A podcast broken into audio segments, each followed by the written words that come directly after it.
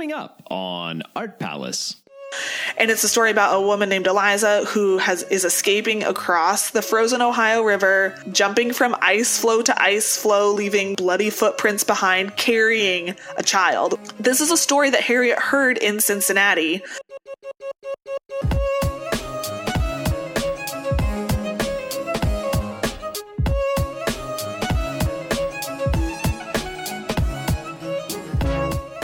Welcome to Art Palace, produced by Cincinnati Art Museum. This is your host, Russell Ihrig. Here at the Art Palace, we meet cool people and then talk to them about art. Today's cool person is Abigail Zhang, marketing manager for the Harriet Beecher Stowe House.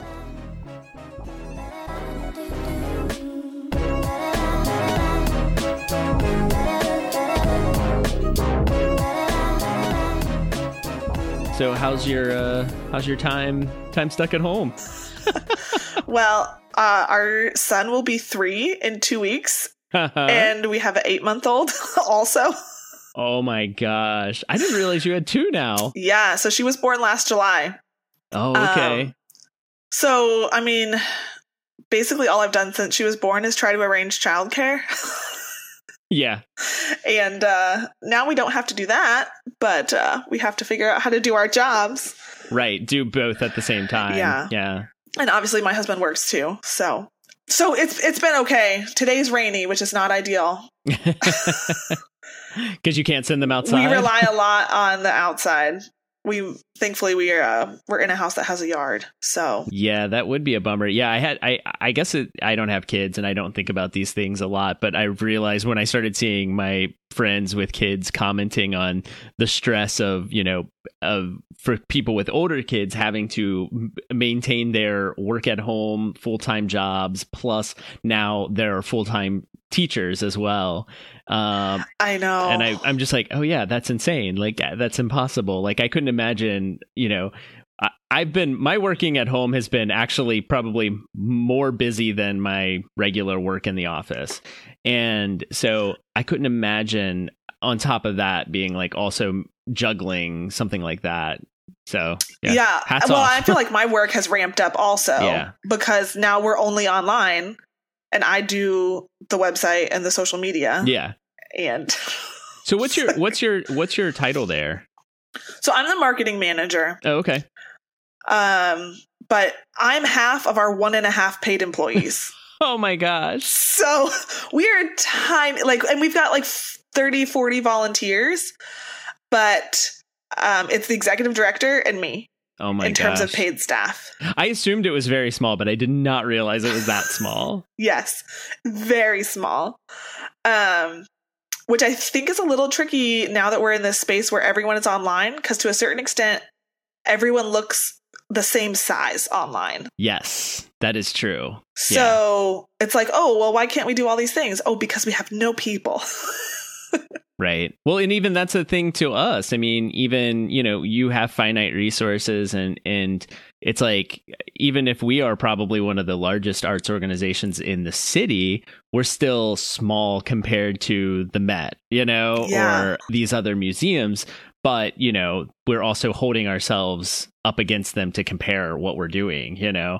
yeah now we're getting a handful of people at all these organizations to now become the face of the whole institution is kind of crazy Right. to happen Yeah. in the time of a week Yes. Yeah. There was a lot of like very fast, very quick, let's do this, let, you know, uh, on our end. And I'm sure that was the same with you. Um, but yeah, it sounds like you're basically the face. I mean, we're trying. My, our director has done a great job. She, let's see, a week ago, I was like, okay, can you give me just like do phone recordings of kind of your standard tour stops in each of the rooms of the Mm. house? Right. So now I've got those eight videos lined up, but I've got to process them. I have to caption them. I have to f- find out what our password for the YouTube account is that we never used. oh my gosh. Isn't that like, and that was probably set up like how many people ago? And oh, oh yeah, there was two videos on it, including one that happened while, while I was on my maternity leave, and I was like, "Oh, I didn't know we had this video on here." right, right. Oh my gosh.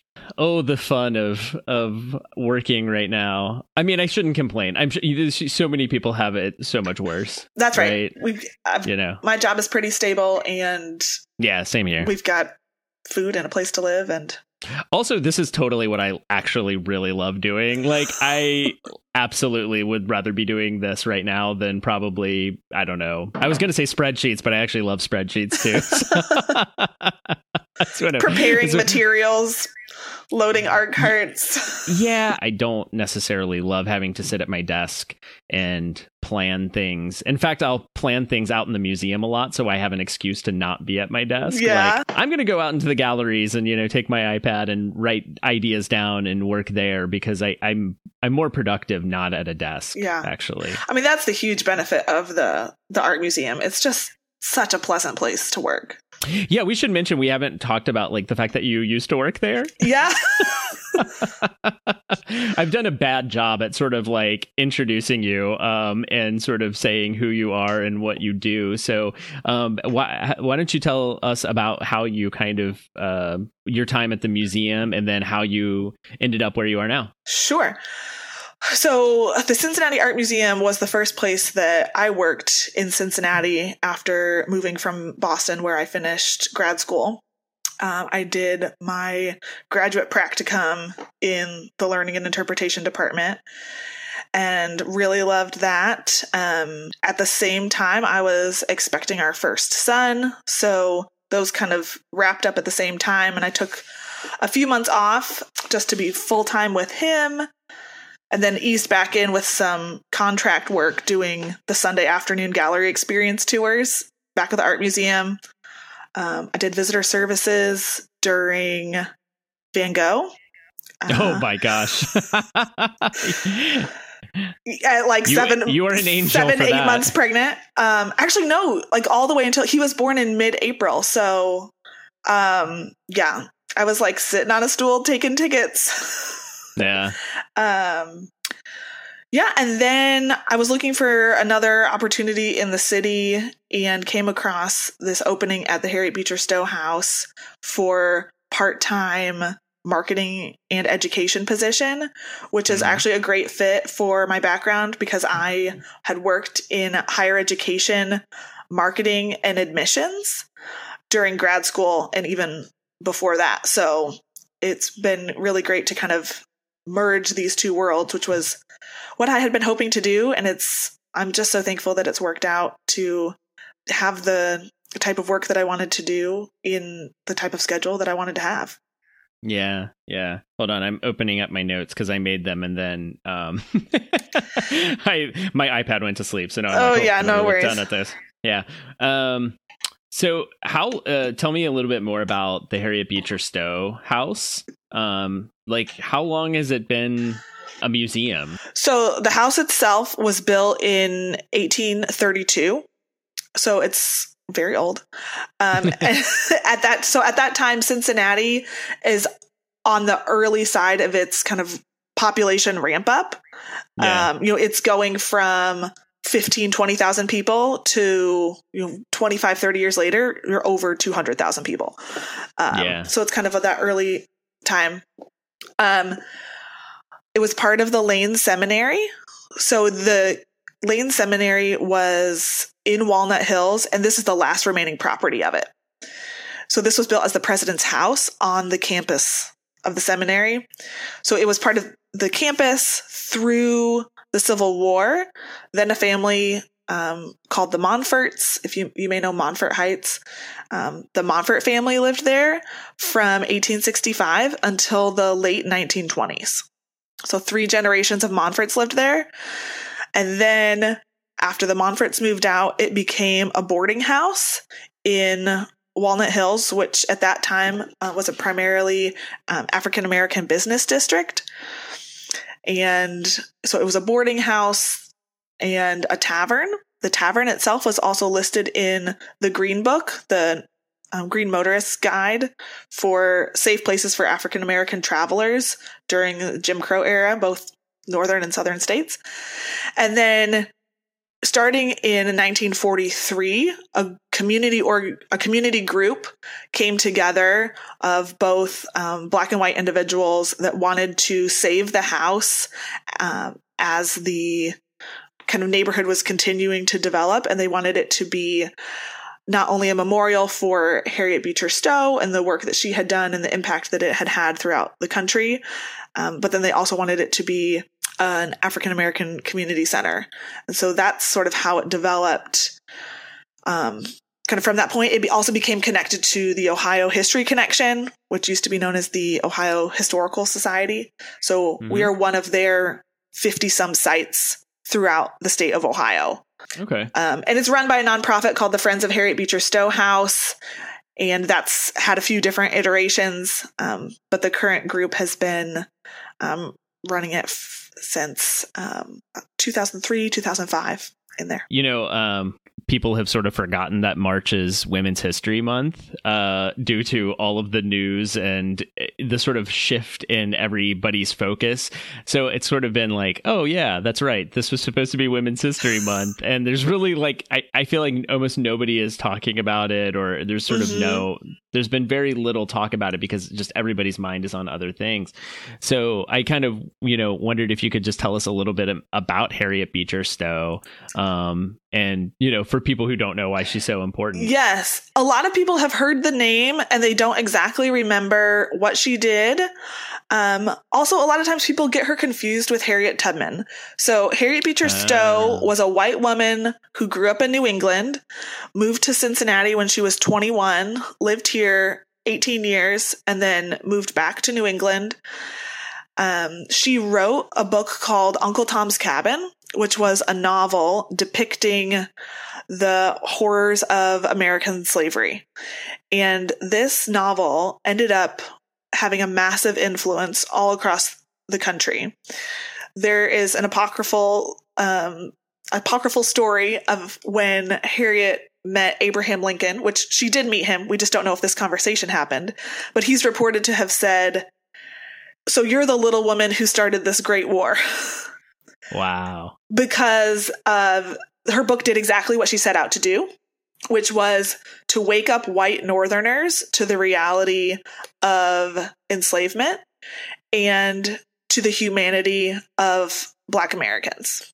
I think you know it's it's so easy to underestimate the power of like pop culture in that way and this is like such a perfect example you know like this was pop culture at the time right? I mean this would be something the, the there was no television there was nothing uh, you know like exactly. were, it was books and plays and you know and live concerts you know were sort of pop culture. And her book many we don't really do this with books now but it came out a chapter at a time in a newspaper right. so it was serialized yeah. so in many ways it's like when you were waiting for Netflix to drop a new set of episodes.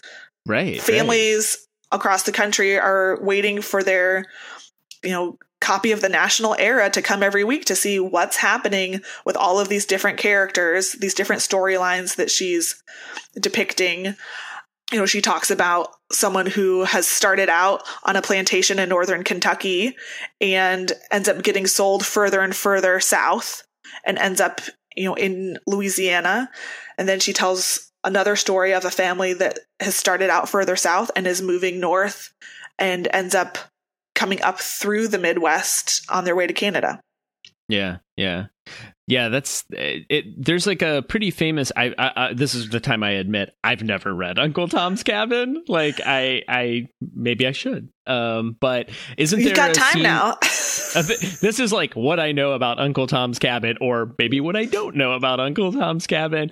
But isn't there a scene where uh, somebody sort of escapes by like crossing an icy river? Yes. That's probably it's the Ohio River, right? Or... Yes. So that story is about a woman named Eliza, and it's probably the most famous little like vignette from the story that if people know right. anything, that's kind of what they know. And it's a story about a woman named Eliza who has is escaping across the frozen Ohio River, jumping from ice floe to ice floe, leaving, you know, bloody footprints behind, carrying a child with slave catchers like chasing them. This is a story that Harriet heard in Cincinnati from people who helped a woman that had this thing happen to her. Um, the Rankins in Ripley, Ohio, assisted thousands of freedom seekers, and the uh, Rankin family was part of the same Presbyterian circles that Harriet and her family were all also a part of. Um, the Rankin sons attended Lane Seminary, and so Harriet's hearing these firsthand accounts or secondhand accounts during the years that she's here in Cincinnati, and Eliza's story makes it into the book. Mm-hmm. And people, if if you're like me, you might also remember this mostly from The King and I. yes, the international influence of Uncle Tom's Cabin has been really fascinating for me to see, even just in our visitor patterns. For this, I mean, we're a small museum that's open four days a week in you know Walnut Hills, and we have so many international visitors who really? often come much more informed about Uncle Tom's Cabin than any visitors from the US. Not surprising. well, and well, in, in conversation with them, it's I've learned that because it was such an influential book, it was the t- so it was the best selling book of the 19th century, other than the Bible. Wow. So and you know in the first few months in England, it sold like millions of copies maybe not millions, maybe hundreds of thousands. Um, but it was so influential overseas that when you're compiling a list of books in English that people should read, it's on there. Yeah. So yeah. if you know they've got a class that's in English, many of them are reading that as part of a required text. Yeah. So when you you see those visitors, uh, international visitors, what's like the farthest somebody has traveled to get to? Uh, oh, I mean, we have we literally have people from, I mean, every continent, all all over. I mean, we have we have had a professor from Japan that was in last fall. Um, we've had a lot of Chinese international students are interested in coming to visit because it's been part of their reading, um, you know, in English classes. We have, I mean, we've got maps that we put up a year ago, November, and there are just covered with pins from Europe, South America, Northern Africa, South Africa. Yeah. We've got, I mean, we've had, we've got Australian, like from everywhere. It's been really surprising. Yeah, yeah, that's awesome. Well, is there anything else you'd like to tell us uh, about uh, your work, the museum, anything like that? Well, right now we're in the middle of a restoration project in connection with the Ohio History Connection. So that's kind of an exciting thing that is still going, probably slowing down a little bit um, with everything that's going on right now. But we are working hard to kind of stabilize the building so that it can stay for several more generations. And then to also interpret some things from the night from the 1830s and 40s when the Beecher family lived there and then also the 1930s and 40s when it was this tavern that was listed in the green book to help people see kind of the continuity in the neighborhood and in these ideas and how they're still impacting visitors today. Cool, cool.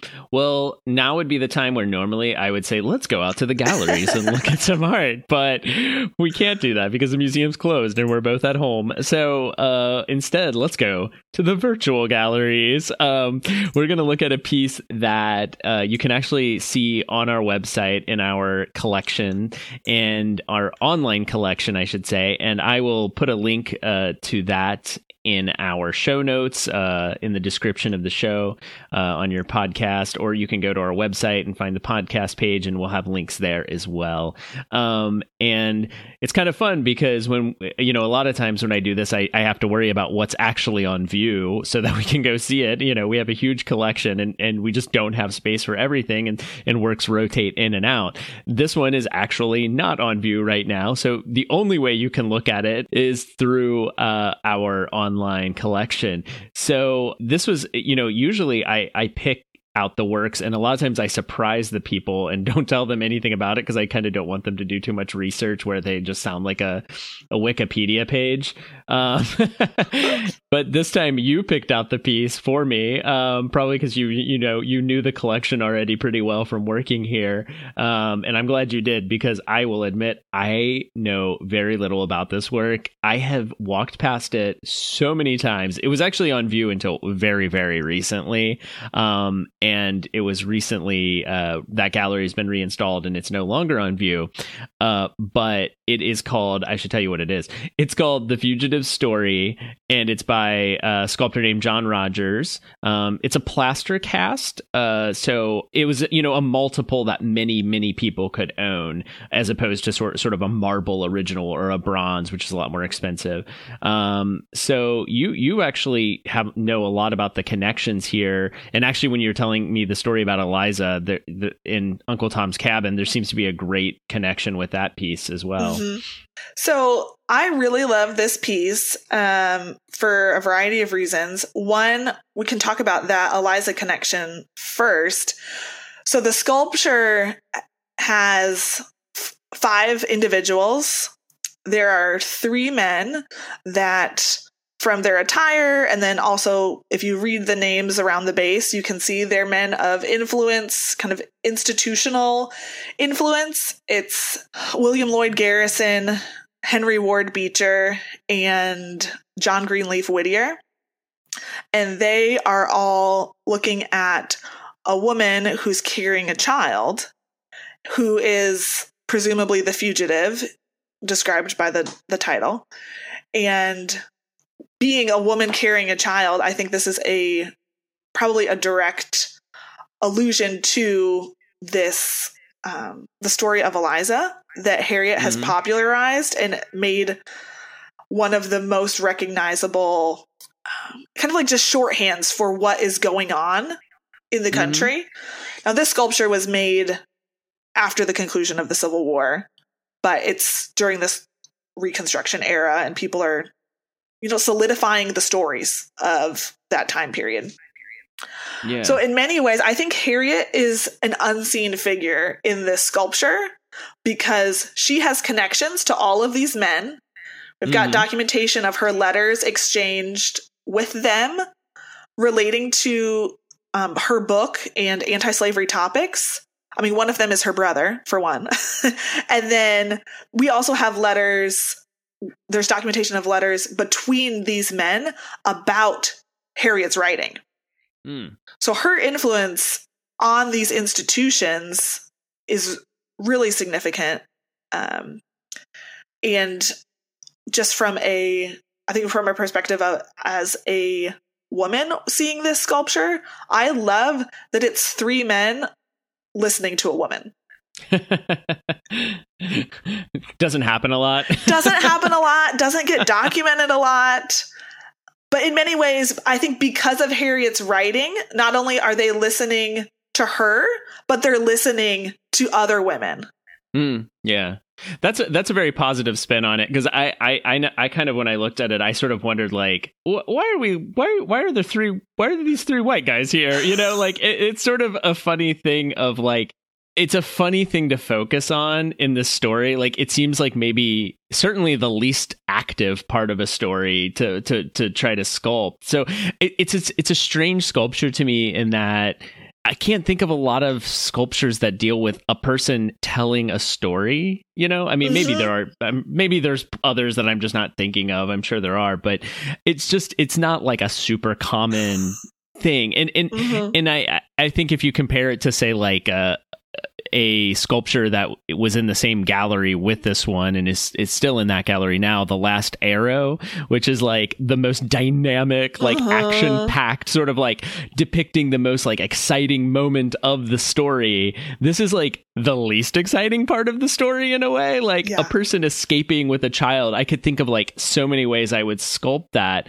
and i sort of wonder if it's maybe the sort of politics of the time that is sort of wanting to focus on these abolitionists and not the person whose life was in danger yeah. or like trying trying to give them a little bit more equal weight um, in a way that I don't think somebody would necessarily do if they made this sculpture today. Like, I think that would be a very bad look for somebody to sculpt this. Yes. Everyone would kind of be like, why are you focusing on these guys quite so much? You know? Yes. Not that they didn't do good things, but it's like, when you look at the weight of like there's three of them and one of her yes yes and this exact scene probably didn't happen like we don't even i was talking to our director yesterday she thinks those three men probably were never in the same room together.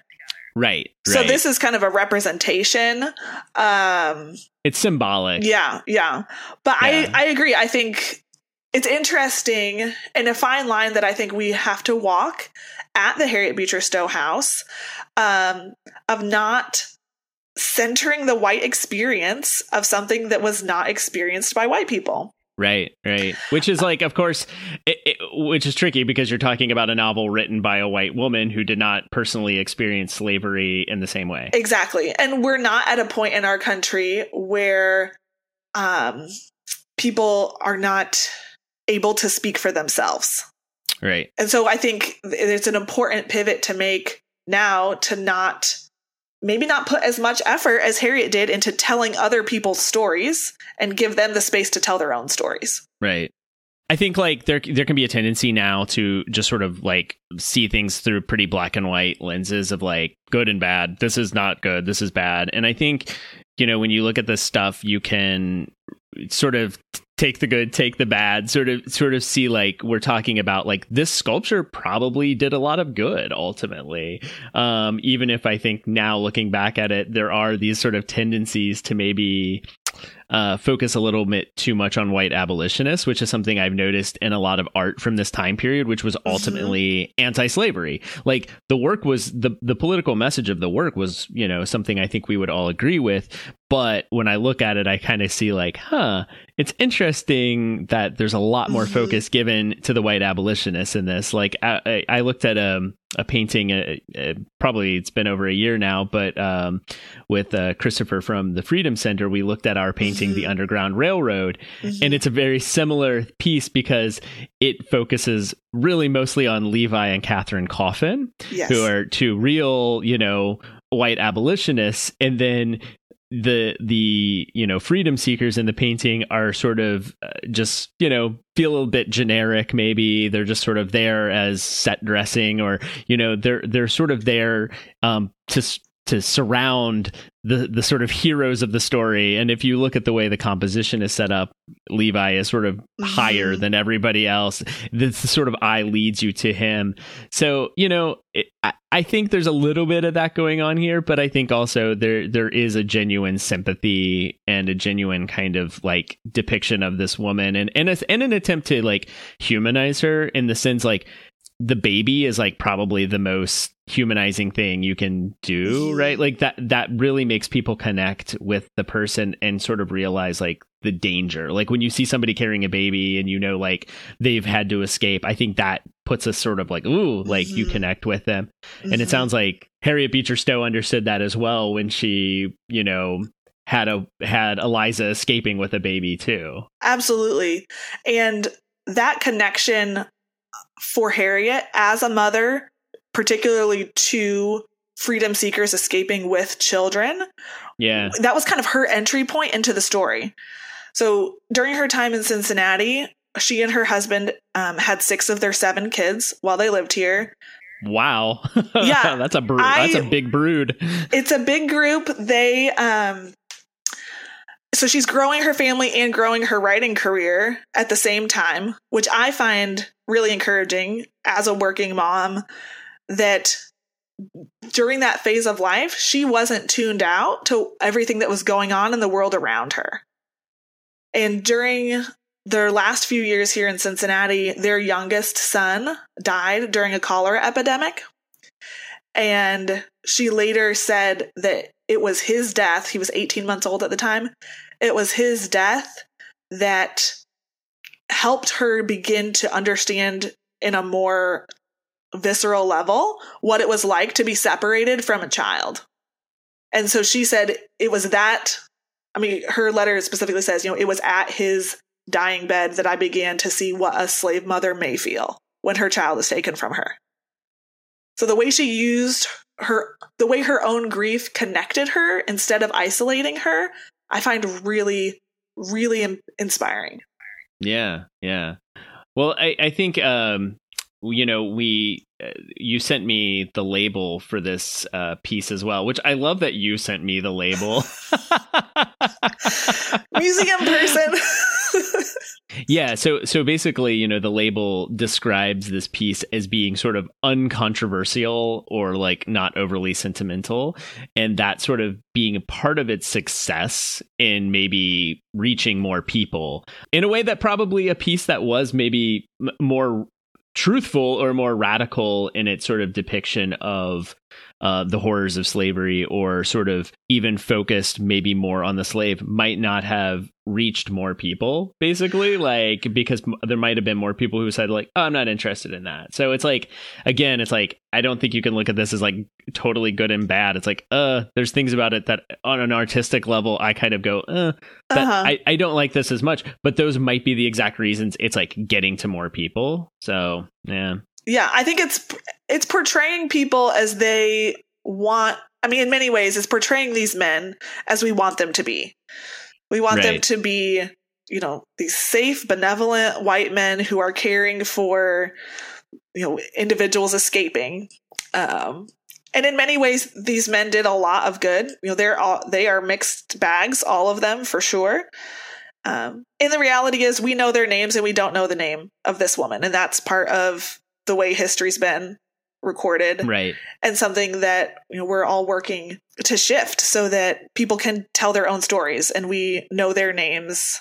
And i think in many ways this sculpture with harriet being kind of an unseen force in these scenarios and then cincinnati is too because cincinnati is the border town right. where harriet heard all of these stories you know she lived here in the ramp up to the Civil War. She's mixing and mingling with people she never would have interacted with if she had stayed in New England. You know, we've got, we've got a pro slavery business community. We've got people like Catherine and Levi Coffin who are, you know, abolitionist activists. We've got institutions that are caught in the middle trying to appease both sides. Um, and then she takes all of that and puts it into her novel that reaches more households than any other book in the 1800s. Yeah. That yeah, I I think about this a lot like, you know, when I got married, I, I, had to get married in in Pittsburgh because it was not legal to be married in Ohio yet mm-hmm. um, for me. And when you know, I think about why that change happened radic- pretty quickly. Like within a year, I think it would have been legal in Ohio. Um, and I saw that change in perception towards same sex marriage. I when I think about like what made the biggest difference in like the way um, the average American feels about it, because you know there are you know polls and things that show that like the the just general public's um, attitudes changed so quickly. And whenever I think about what it is, I almost always go Modern Family. Like Modern Family, in my, I I have no doubt that that was like a huge part in changing a lot of like Middle America's minds about basically showing a gay couple and being like just sort of normalizing it in this way that like they hadn't seen on television in a way. I I'm sure there have been others, but I don't think anything was quite the big success that that show was. Um, so I think we see this still happening today, where pop culture, popular stories that are probably not terribly realistic in some and every single aspect of them, but they have these huge influences on the culture. The power of the written word in the power of stories. Interestingly, for many years, Uncle Tom's Cabin fell out of favor with kind of academic literature types because they saw it as sensationalist, you yeah. know, emotion too emotional, um, and it's just now starting to come back into view as one a book that should be looked at because, if nothing else, of the influence that it had. Right, right. And I think, I mean, in that, it's important also to acknowledge the the way that the the book and concepts and ideas from the book were distorted over time. The you know, obviously the term Uncle Tom is a slur. Yeah, yeah which is an yeah. important thing to it's important thing to discuss with visitors to our museum um, and to discuss maybe why that happened and the way that minstrel shows took the concepts of the book and ended up merging it with kind of the blackface shows that had been quite popular in the mid 19th century. Um, kind of stripping away some of the um, the radical nature of the book where in the book the character of tom is a young man who's sacrificing himself for the good of the other enslaved people. You know, he spoiler alert he dies. Um, but he it's it's in order to not reveal where some other people have gone. Um and so Harriet intends him to be a Christ-like figure, and she's very overt in her Christian imagery and in her attempt to appeal to these Christian families all over the country who are not paying attention to what's happening. Um, but we see in later visual depictions, in plays, in books, um, the character of Tom gets older and older and older. Hmm. And so, in many ways, he's getting less and less dangerous, Yeah. less and less radical. Um, and so, many of those concepts have been distorted over time. I think if people re- would read Uncle Tom's Cabin now, they would be surprised at how fresh it feels. You know, even some of the commentary that I that she had in there saying, you know, if this person were escaping over some, you know, mountains in Eastern Europe, we would say he was a hero. But he has dark skin and he's doing it here, and we're suspicious of him. right. And you're like, wow, Harriet, that is a bold thing to say in 2020, you know, much less in the 1850s. I, that's one of my favorite things about reading things that are, you know, 150 years old in this case. But, um, or wait, how old is the book? I was thinking about the sculpture. It Here. is, uh, It would probably be more than yeah, more than 150 150 years. because it was, Yeah. she started it in, they moved away from Cincinnati in 1850 and she started writing it in 1851 or so. It was serialized Okay, so- for a year and then published in book form in 1852. Yeah, so getting closer to 170 years or so. Mhm, Then, yeah. mhm. Um. So, uh, but you know, when you read these these old things, it's it's so fun to see how radical they can be because you know you you do tend to think of like, well, anything that's that old, it must be so traditional. I mean. It's one of my favorite things about Moby Dick is it's just an insane book. Like, and I think to a lot of people, they just think, oh, Moby Dick is a boring book. You know, it's a very long book, which it is, but uh it's also the one of the weirdest books I've ever read. You know, Mhm. like the way it plays with the very format of a book is just insane. So it's like don't don't like assume that older literature or older things are not radical or older art for that matter. You know, there's a lot of times where um, I was just uh, looking at uh, some paintings by Goya in the Prado um, Museum, and it was mind blowing to me, like Mm. that he was making these paintings, and these were the you know paintings he never intended the public to see, so um, they were even more kind of radical and just the aggressive like they were so aggressively painted that it was almost shocking to see it and knowing you know when these were painted. It, it was it was crazy. So you know i love looking back at the that history and seeing how people were kind of rebellious because i think that's the other thing that happens with like art and history and books and things is like we talk about it the stuff like it's good for you. Mm. um you know like it's it's almost like eating your vegetables or something. And it's like this doesn't feel like eating my vegetables to me. This is like fun. This is like radical. Like we should talk about this stuff like it's dangerous not like it's- Right? like it's it's like eating vegetables. We had a program a couple years ago that talked about how Harriet's writing fits into the stream of civil disobedience writing. Yeah. And how I mean she talks about topics like the controversy over whether or not you should have violent or nonviolent protest. you know, whether or not there should be, you know, armed uprisings or everything should be done, you know, peacefully the way the, the like Quaker abolitionists were conducting things. Right. And you know, that's a modern conversation. And it's fascinating to see that it's actually a conversation that's been going on for hundreds of years. Any other thoughts you had about this uh, artwork that we didn't say? I'm glad just to have had the chance to look at it again and um, just be reminded to listen to the stories of women at the Harriet Beecher Stowe House this year. Once we get back open, we're still going through a programming year focusing on women and the connection between abolition and the march toward women's suffrage and continuing expanding voting rights.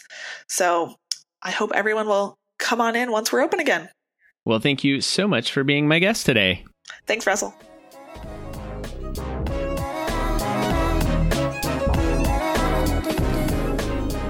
Thank you for listening to Art Palace. We hope you'll be inspired to come visit the Cincinnati Art Museum and have conversations about the art yourself. Just a reminder the museum is currently closed, but when we reopen, general admission will always be free, and we also offer free parking.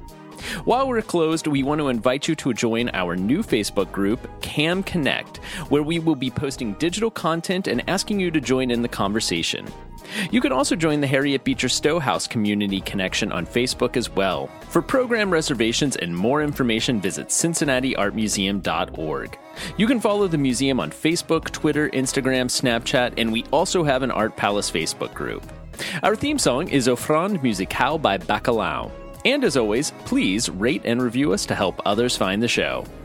I'm Russell Ihrig, and this has been Art Palace, produced by the Cincinnati Art Museum.